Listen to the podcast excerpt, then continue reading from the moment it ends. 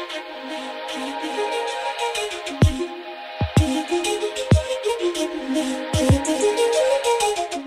Hello and welcome to Monocle on Culture. I'm Robert Bound. You are perhaps unlikely to recognise the voices of my guests today, but they're easily identified by their unrivaled ability to handle the strings of a guitar. Rodrigo y Gabriela met as teenagers in Mexico City and bonded through their love of music. They formed a heavy metal band but quickly became disillusioned by their home country's music scene and left for Ireland.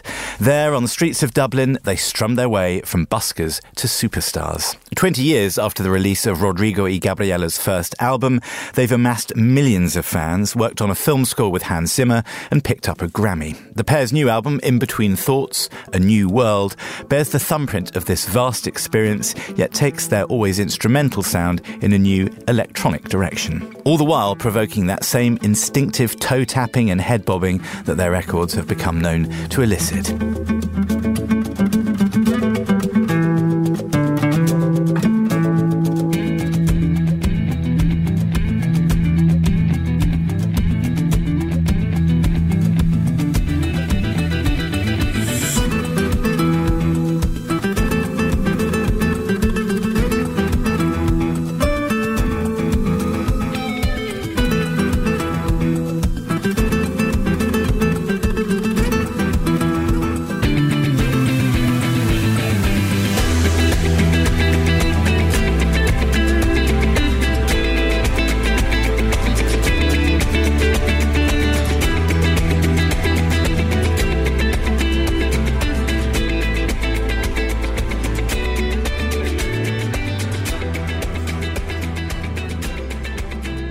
Rodrigo y Gabriela, it is wonderful to have you both here. I feel kind of like an otherworldly experience, actually. I've been listening to your records for years, and you're such a sort of brand name. Actually, to have the two people, Rodrigo y Gabriela, in the room seems wonderful.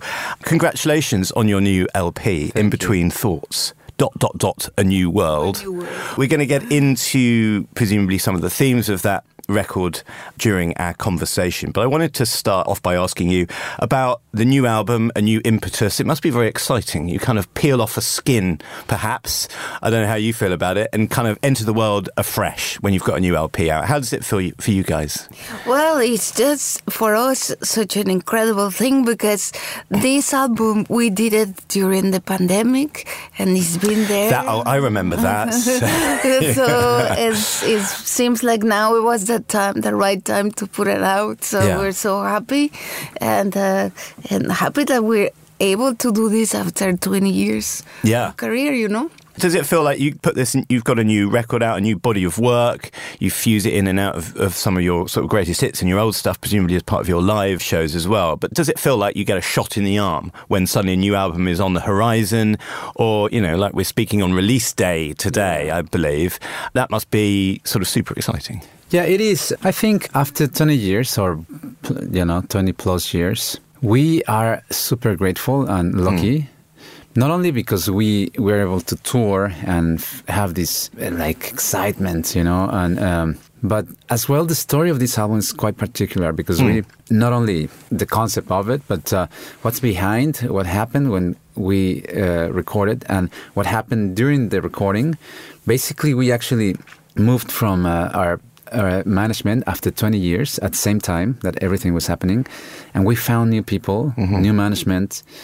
The labels, you know, the labels we were, the, you know, we had to either get a new deal with them or, or look for a new label. Everything was kind of the end of a cycle, really, after 20 years, you know, because we had been with the same management, same label, everything had to change. Mm-hmm. And uh, we kind of produced this, this thing without telling anyone because we didn't have you know, we didn't have management. It was weird not to have a management, you know. Someone uh, checking in, exactly someone knocking like on the door to see how I think, it's going. I think when we were recording, we actually had it, but uh, the relationship wasn't there anymore, you yeah. know. We didn't tell the management. So it was like, it was a situation where we had to feel like we were like as the new, like new band, mm-hmm. really. Like we felt like 20 plus years uh, uh ago but with a new, you know, with all the experience of being part of the industry and the confidence and all the rest of it that goes with it. But yeah, and it, the fear. it's still tough to, to make a break like that. Yeah, I mean, because you get fearful too, of course. It's yeah. like, I mean, this, we have something this, to protect. Unlike ah, exactly. maybe 20 years ago, you were very young bucks, you were new on the scene. Your type of music also was quite, quite tried, untried, and untested. I exactly. suppose to be complete, completely wordless, you know, mostly acoustic. So, I mean, I, I meant that sort of shedding of a skin, but it really it does feel. I didn't realize that it you changed does, a lot more things. It's like a new band, yeah. and it feels because the new team is so excited. It's, yeah. We feel like, man, we feel like we are 20. You know, it's like they are so excited. We, we got the best record deal from you know yeah. our careers. We you know it's like it's amazing. Yeah. Um, I should say I should let our listeners in, um, shine some light in upon the magic of the studio experience here. Rodrigo and Gabriela are very good looking people, very well preserved.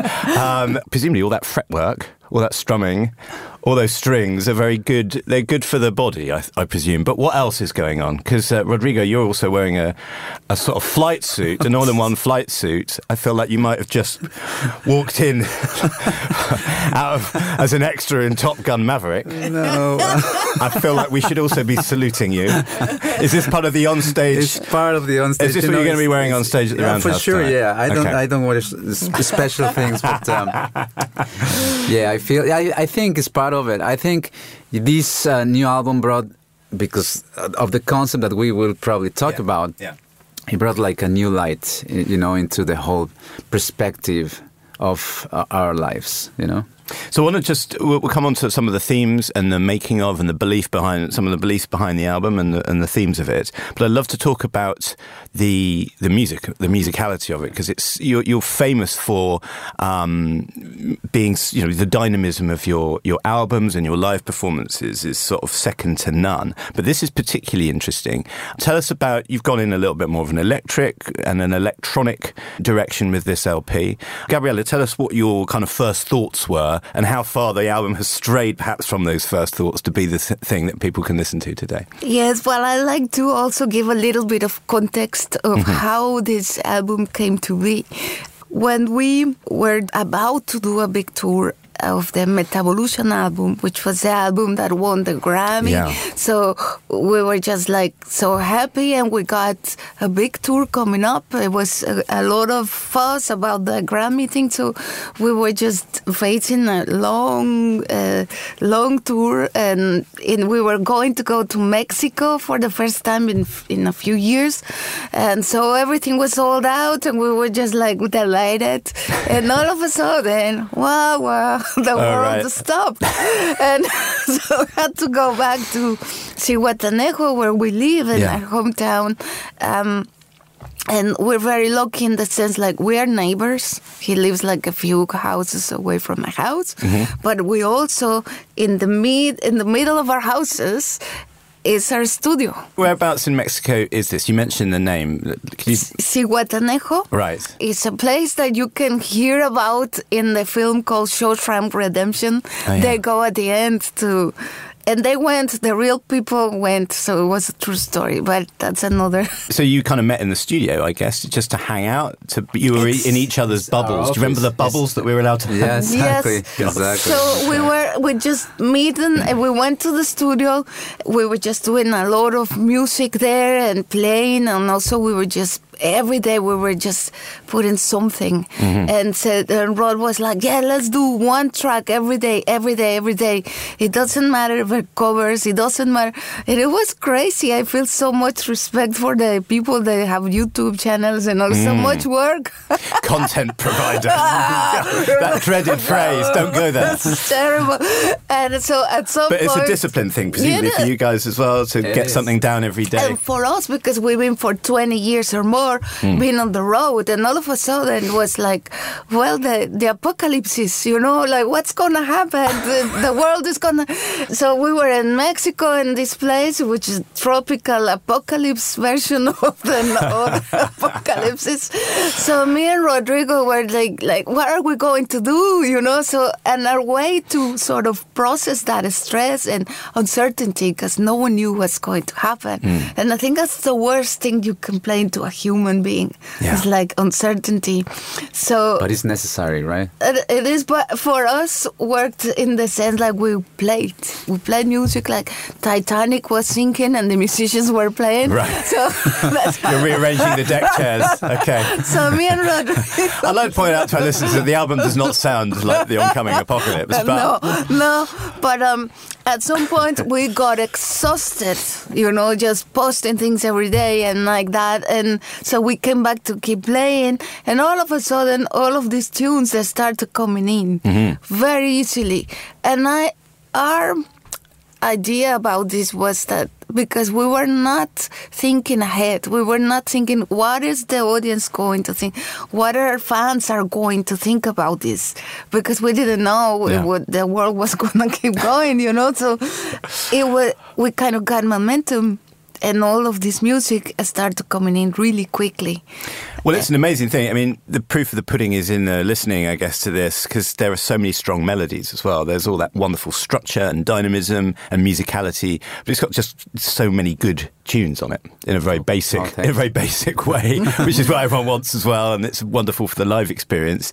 Um, but I'm pleased to know that you you you bubbled, uh-huh. uh, and this is the this is the process of it, and that, that it came out of some sort of tropical apocalypse, potential tropical tropical apocalypse. I'm glad we didn't have to necessarily go there, but it sounds quite beguiling actually as well. Um, and and tell us and we've kind of hedged around the, the themes of this album. The LP, I understand, comes from some sort of new held beliefs, or perhaps old held beliefs, but you're crystallizing them more perfectly and more precisely, perhaps, in the music on this new record. So tell us a little bit, and, and the, the remind our listeners that the al- album is called In Between Thoughts, A New, new World. World.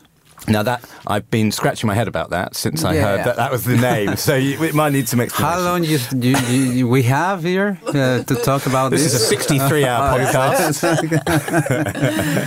We're okay. doing that in chapters like the Bible. Yeah, exactly. Okay. Basically, I mean, this is this is a concept that um, is based on the non-dualism uh, philosophy, which mm-hmm. is.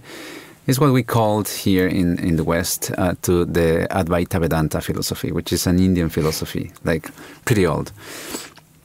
Uh, Buddhism is based on it, and in fact, in many ways, a lot of religions have taken from it, although this is not a religion, this is a philosophy of how you can change the perception of your life by just adding the fact that you are the observer of real, of what's happening, mm-hmm. and you can experiment with it. And uh, self inquiry is really important to kind of understand this philosophy.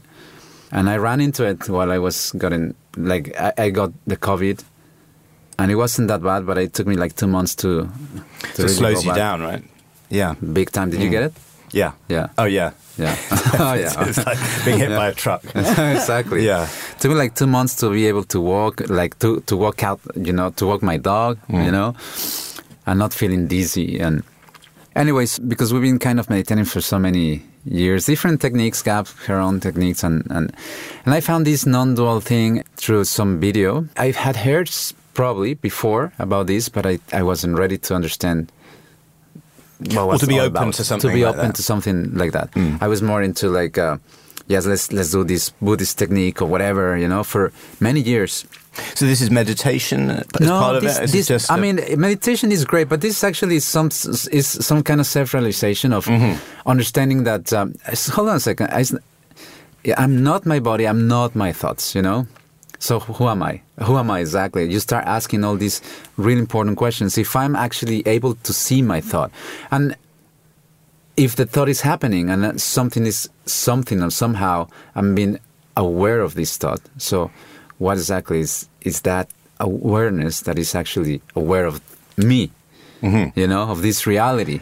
So this is a, so there's an idea of oneness, or is, is it the yeah, idea that everything is split into a million no, it's, infinities? It's, it's actually it's just the one thing, the one ultimate reality that is witnessing this okay. through and expresses through us, through our bodies and through sounds and uh, light and whatever and forms, and everything is an expression of the one thing, which is But you are a duo, so how many fights have you had over this? well, that's where the non no, But in a serious way, I wonder how, yeah, because you've got to be on the same page with this. It, it's informing your musical direction and it's informing, presumably, yeah. how you are live and stuff as well. we well. Are du- we are a duo, we are, you know, um, this we, we're winning that arm wrestle. exactly.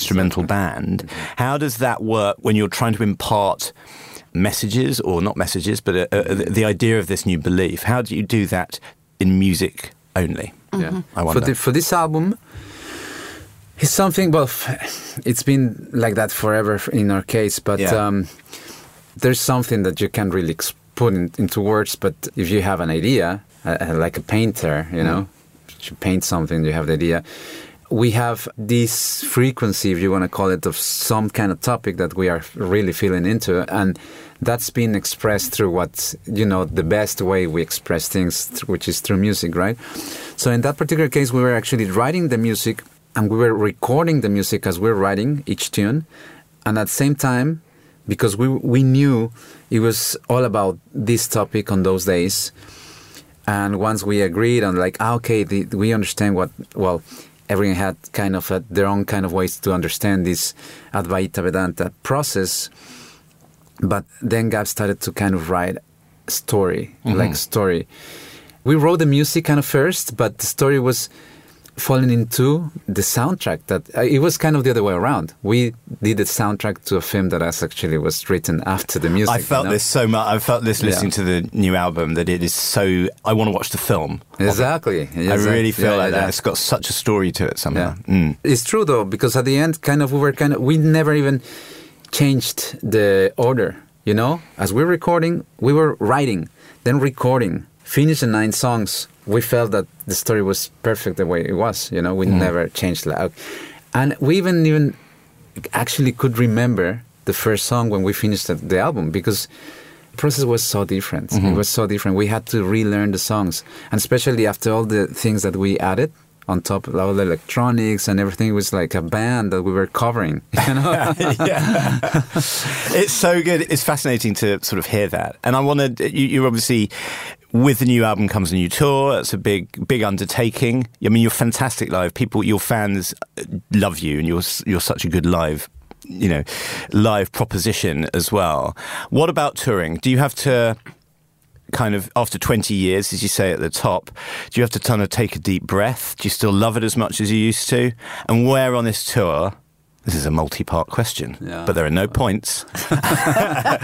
um, I just wonder where you really look forward to going on the tour on the tours because um, you're loved all over the world. Yeah, absolutely, and especially this time will be uh, different from the way we've done it before mm-hmm. because mm-hmm. We will have. Well, because he's flying the plane, right? He's flying the plane. So, yeah, that's, that's cut to the chase. It's like Bruce Dickinson. yeah, exactly. Yeah. Captain. Um, yes, it's going to be crazy um, because we'll have the stems uh, playing with us, you know. Mm-hmm. So part of the show, we wanted to respect the album as it was recorded, not to do another version of the album acoustically or so. We wanted to make it sound live the way it sounded on the album. So, and that's the first time we're gonna do that as as this band, you know. Right. So that's exciting. Because you've got, yeah, as you say, there's electronics involved. Yeah. There's an orchestra, or there's orchestration on the LP. full, like yeah. full yeah. orchestra, like the symphonic orchestra uh, of Bulgaria and Sofia, mm-hmm. which are kind of the best orchestras in Eastern Europe. Mm-hmm. When we finished the album, we said like we have a friend that we have worked with for years, and um, because we've done some shows with orchestras before. Yeah. And then this guy has actually done the arrangement for it. It's called Adam Kirk. Mm. And then um, he's an amazing young composer and writer and arranger. And he said, like, hey, we want to put orchestra to this project. And he sent us all this amazing uh, orchestration, like with the best uh, sounding digital orchestras that he's got, and in fact, a lot of bands use those ones instead of paying for a real orchestra. Off the you know? peg, So- kind of. exactly. Yeah, I need a bit of. So you've worked with Hans Zimmer, but I think that's a lot. Of it. I need a bit of Hans Zimmer here. Exactly. You whack it in, and it works. But even those guys, they use electronic orchestra and the real orchestra. Hmm. They they use both. The samplers were amazing, and we loved it. And said like, "Uh, what about if we actually add an orchestra? I said like, you crazy? as hell? we cannot travel Kind of, now. yeah. exactly. Yeah, it's quite- but he could he could drive. You know, he drove from uh, uh, Vienna to Sofia. but He found that that orchestra was actually working. Not live, but he was. Re- they were recording, Mm-hmm. and they loved the project. And we said, like, let's fucking do it. And we were actually Mm. doing it as we said before, we're producing this album ourselves. We didn't have a Yeah. fucking label, nothing. So like, fuck that shit, man. Let's let's do it. And uh, yeah, It's amazing. So you're sort of like going back to sort of homemadeness, but also you've got the largesse of an orchestra. Yeah. So you're taking orchestra with your, all of your. no, this is this is this is this So is how's a it good plan. Yeah. So Sorry. the first the first year, which is this year, uh, we we're doing this big tour in America, then big tour in the fall here in Europe, and then this is we're gonna do uh, the backing tracks. And some nights we have some guests, but friends we have some, but Mm-hmm. that's not the point. Next year we are doing the orchestra tour. Oh, wow. Which is is gonna be different venues, different you know because it's orchestra, different logistic. Yeah, I'm presuming you're playing different parts. There's different ways to bring them in, and Exactly, just yeah. being how you are on stage is. Yeah. You get used to a certain arrangement. Exactly.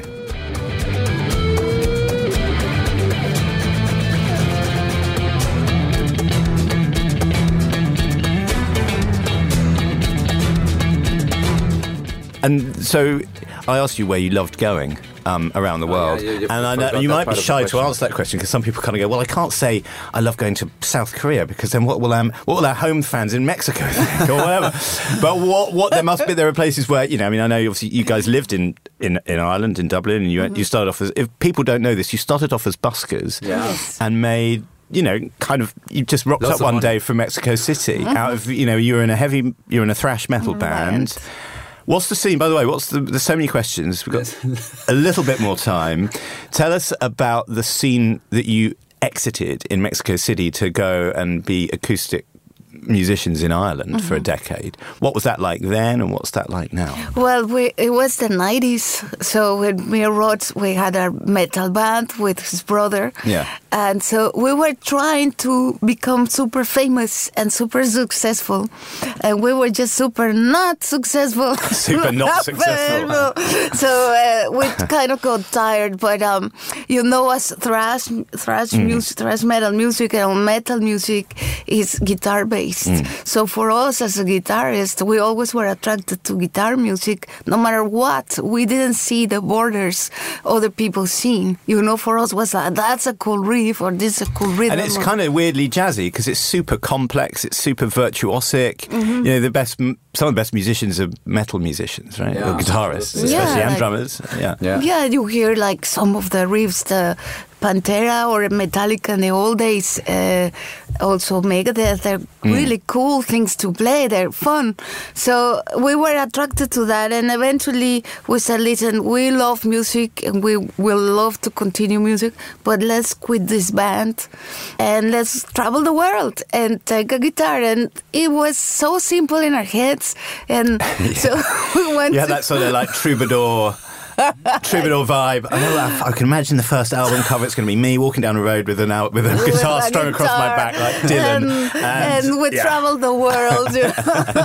but it wasn't as easy as that. So the first place we uh, picked was Ireland, and we thought, oh, we could stay there for two weeks and then go to London for another two weeks, and then we can go to just like that, Mm-hmm. you know.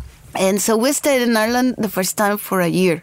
Wow. But it was incredible because we found crafts on the street found us. and that's the kind of busk. I mean, that's kind of like the the. That's almost a venue, isn't it? I mean, it's Uh, such a busking centre in. Dublin that that's it almost The is a quasi spot, yeah. place to be discovered, I suppose. Yeah. Yeah, and we were so ignorant about Ireland. Hmm. We didn't know anything. We were blind, but it was the right place to go Yeah. because it's so musical and. Irish people thought, oh, these these guys like they look like like cockatoos from the Brazilian forest.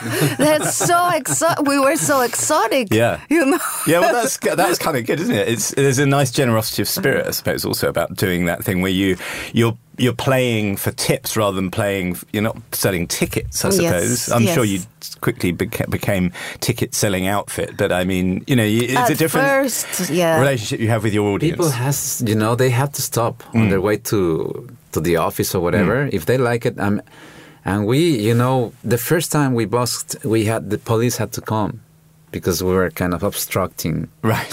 Grafton. And that was a real story though. But uh, That's we a great sign, isn't Yeah, it? exactly. So Yeah, we we were scared. Well, I was scared because I didn't Yeah. know anything, and then Yeah, the we police. were scared, yeah. And there was also on the metal band when we played. There was like not really people, Hmm. and then we played on the restaurants in, in Zihuatanejo for a, a few months. We were doing like background music. And people were just drinking. So the first time we actually were sitting, and then all of a sudden, a bunch of people stopped and watching and they were watching they were listening to us was in Grafton so that was scary it was like ah no get out and I Mm. out of the couldn't- sort of- yeah it's weird though when you've been such part of such a propulsive band and scene you know a very kind of lively scene and loud music and then you go to somewhere where you know exactly you're trying to escape being the lounge the lounge Exactly, act the or something lounge the, act, hol- the hotel lobby act yeah, which the the more, you know lobby man. I yeah. can't quite imagine that being part of your Exactly. Uh, oeuvre uh, in And we were good way. actually playing on these little um, amps. Fake we, yeah, that we hmm. would sit on it and not even like Head looking up, down. head down, and watching like looking like shoes coming in and just getting to it. like fuck man. Yeah, happening? yeah. But going back to your question, uh, what country we would like to visit Mm. is is no bullshit. But I think you know each uh, country uh, has a lot of you know we love traveling even before Mm. becoming like a touring band. That was my dream, just traveling and. But Japan is good. yeah Japan love love Japan. yeah Japanese audiences are quite polite Yeah.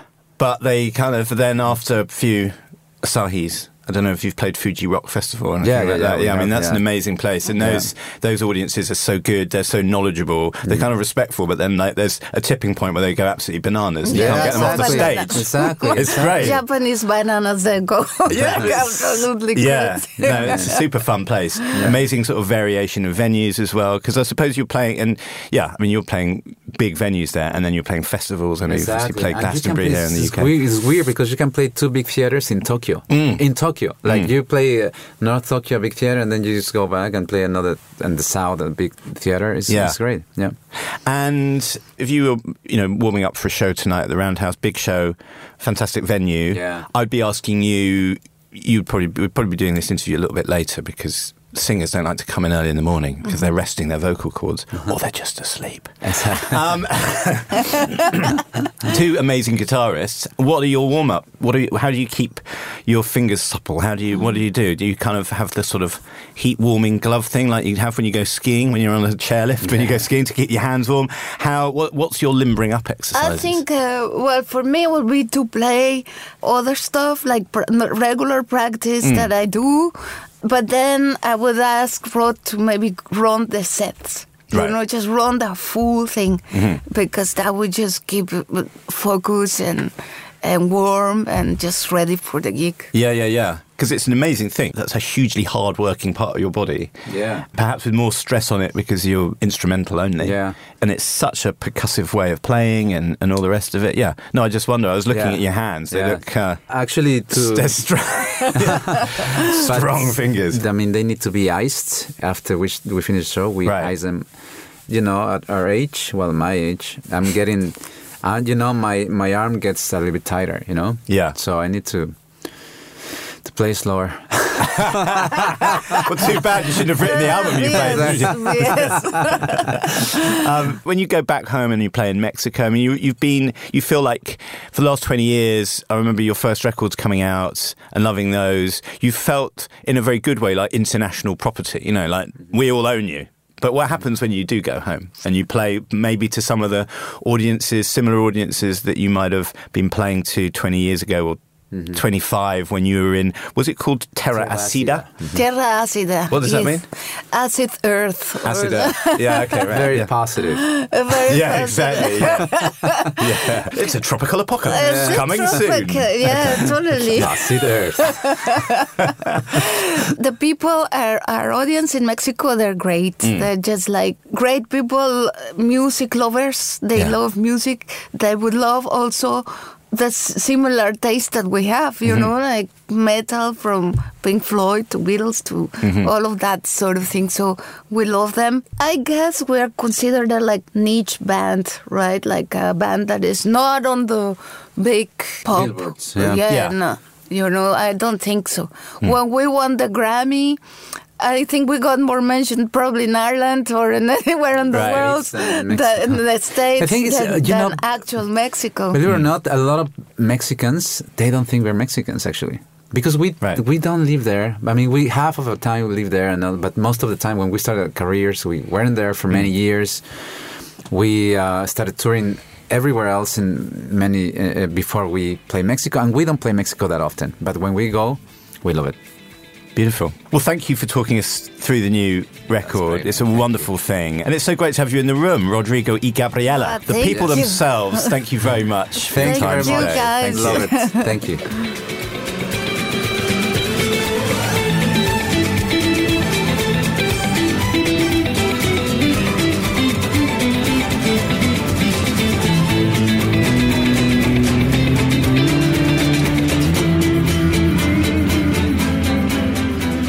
And that's all for this week. Rodrigo y Gabriela's new album, In Between Thoughts, A New World, is out now. Monocle on Culture is produced by Sophie Monaghan Coombs and Steph Chungu, and Steph also edits the show.